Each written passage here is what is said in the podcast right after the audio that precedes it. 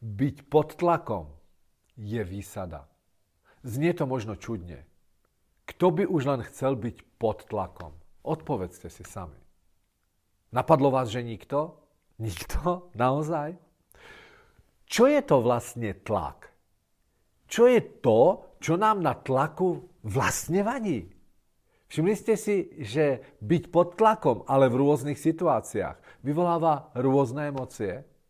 Že keď ste pod síce rovnakou intenzitou tlaku, ale je to iná rola vo vašom živote, alebo iná situácia, že ten nápor a, a, a tú intenzitu toho tlaku vnímate inak že v niektorých prípadoch vyvoláva neutrálny pocit a dokonca môže vyvolať mravenčenie. Poznáte to, taký ten predštartový tlak, ktorý máme občas radi a vyvolá v nás pozitívny pocit. Vadí vám, keď ste pod tlakom v niečom, v čo, čo skvele ovládate?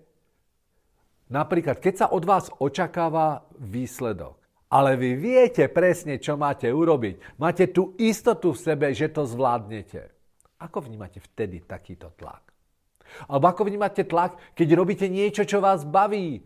Keď robíte niečo, čo dáva hlboký zmysel a má veľkú hodnotu? Bola matka Teresa pod tlakom? Gandhi?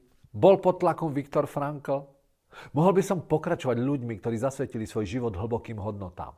A pýtam sa vás, vymenili by títo ľudia tlak, ktorý bol na nich vyvíjaný za teplo pohodlia? Rozmýšľajte.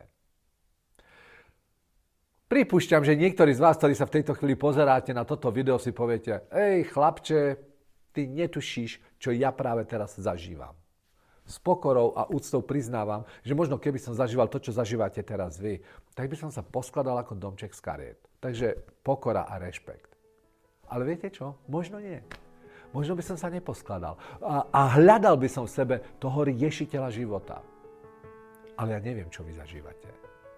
Mimochodom, práve preto som nenahral takéto video pred 20 rokmi, keď som mal 30, ale, ale keď, nenahral som ani keď som mal 40.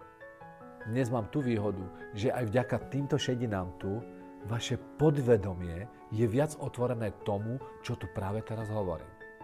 A hovorím ku všetkým, aj k vám, k úplne mladej generácii. Počúvajte dobre. Veľkým očakávaniam a veľkým tlakom by mal človek ísť v ústrety. Byť pod tlakom je výsada. Šampión je ten, kto sa rozhodne, že napriek tomu, že dostáva údery, ide ďalej. Platí to v športe, ale aj v živote. A samozrejme, že ide o to, koľko úderov ustojíme a navzdory tomu pôjdeme ďalej.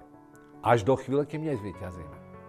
Pamätáte, že, alebo pamätajte, že Nietzsche povedal, čo ťa nezabije, to ťa posilní. A šampióni, tí idú neustále dopredu udržujú sa v pohybe dopredu.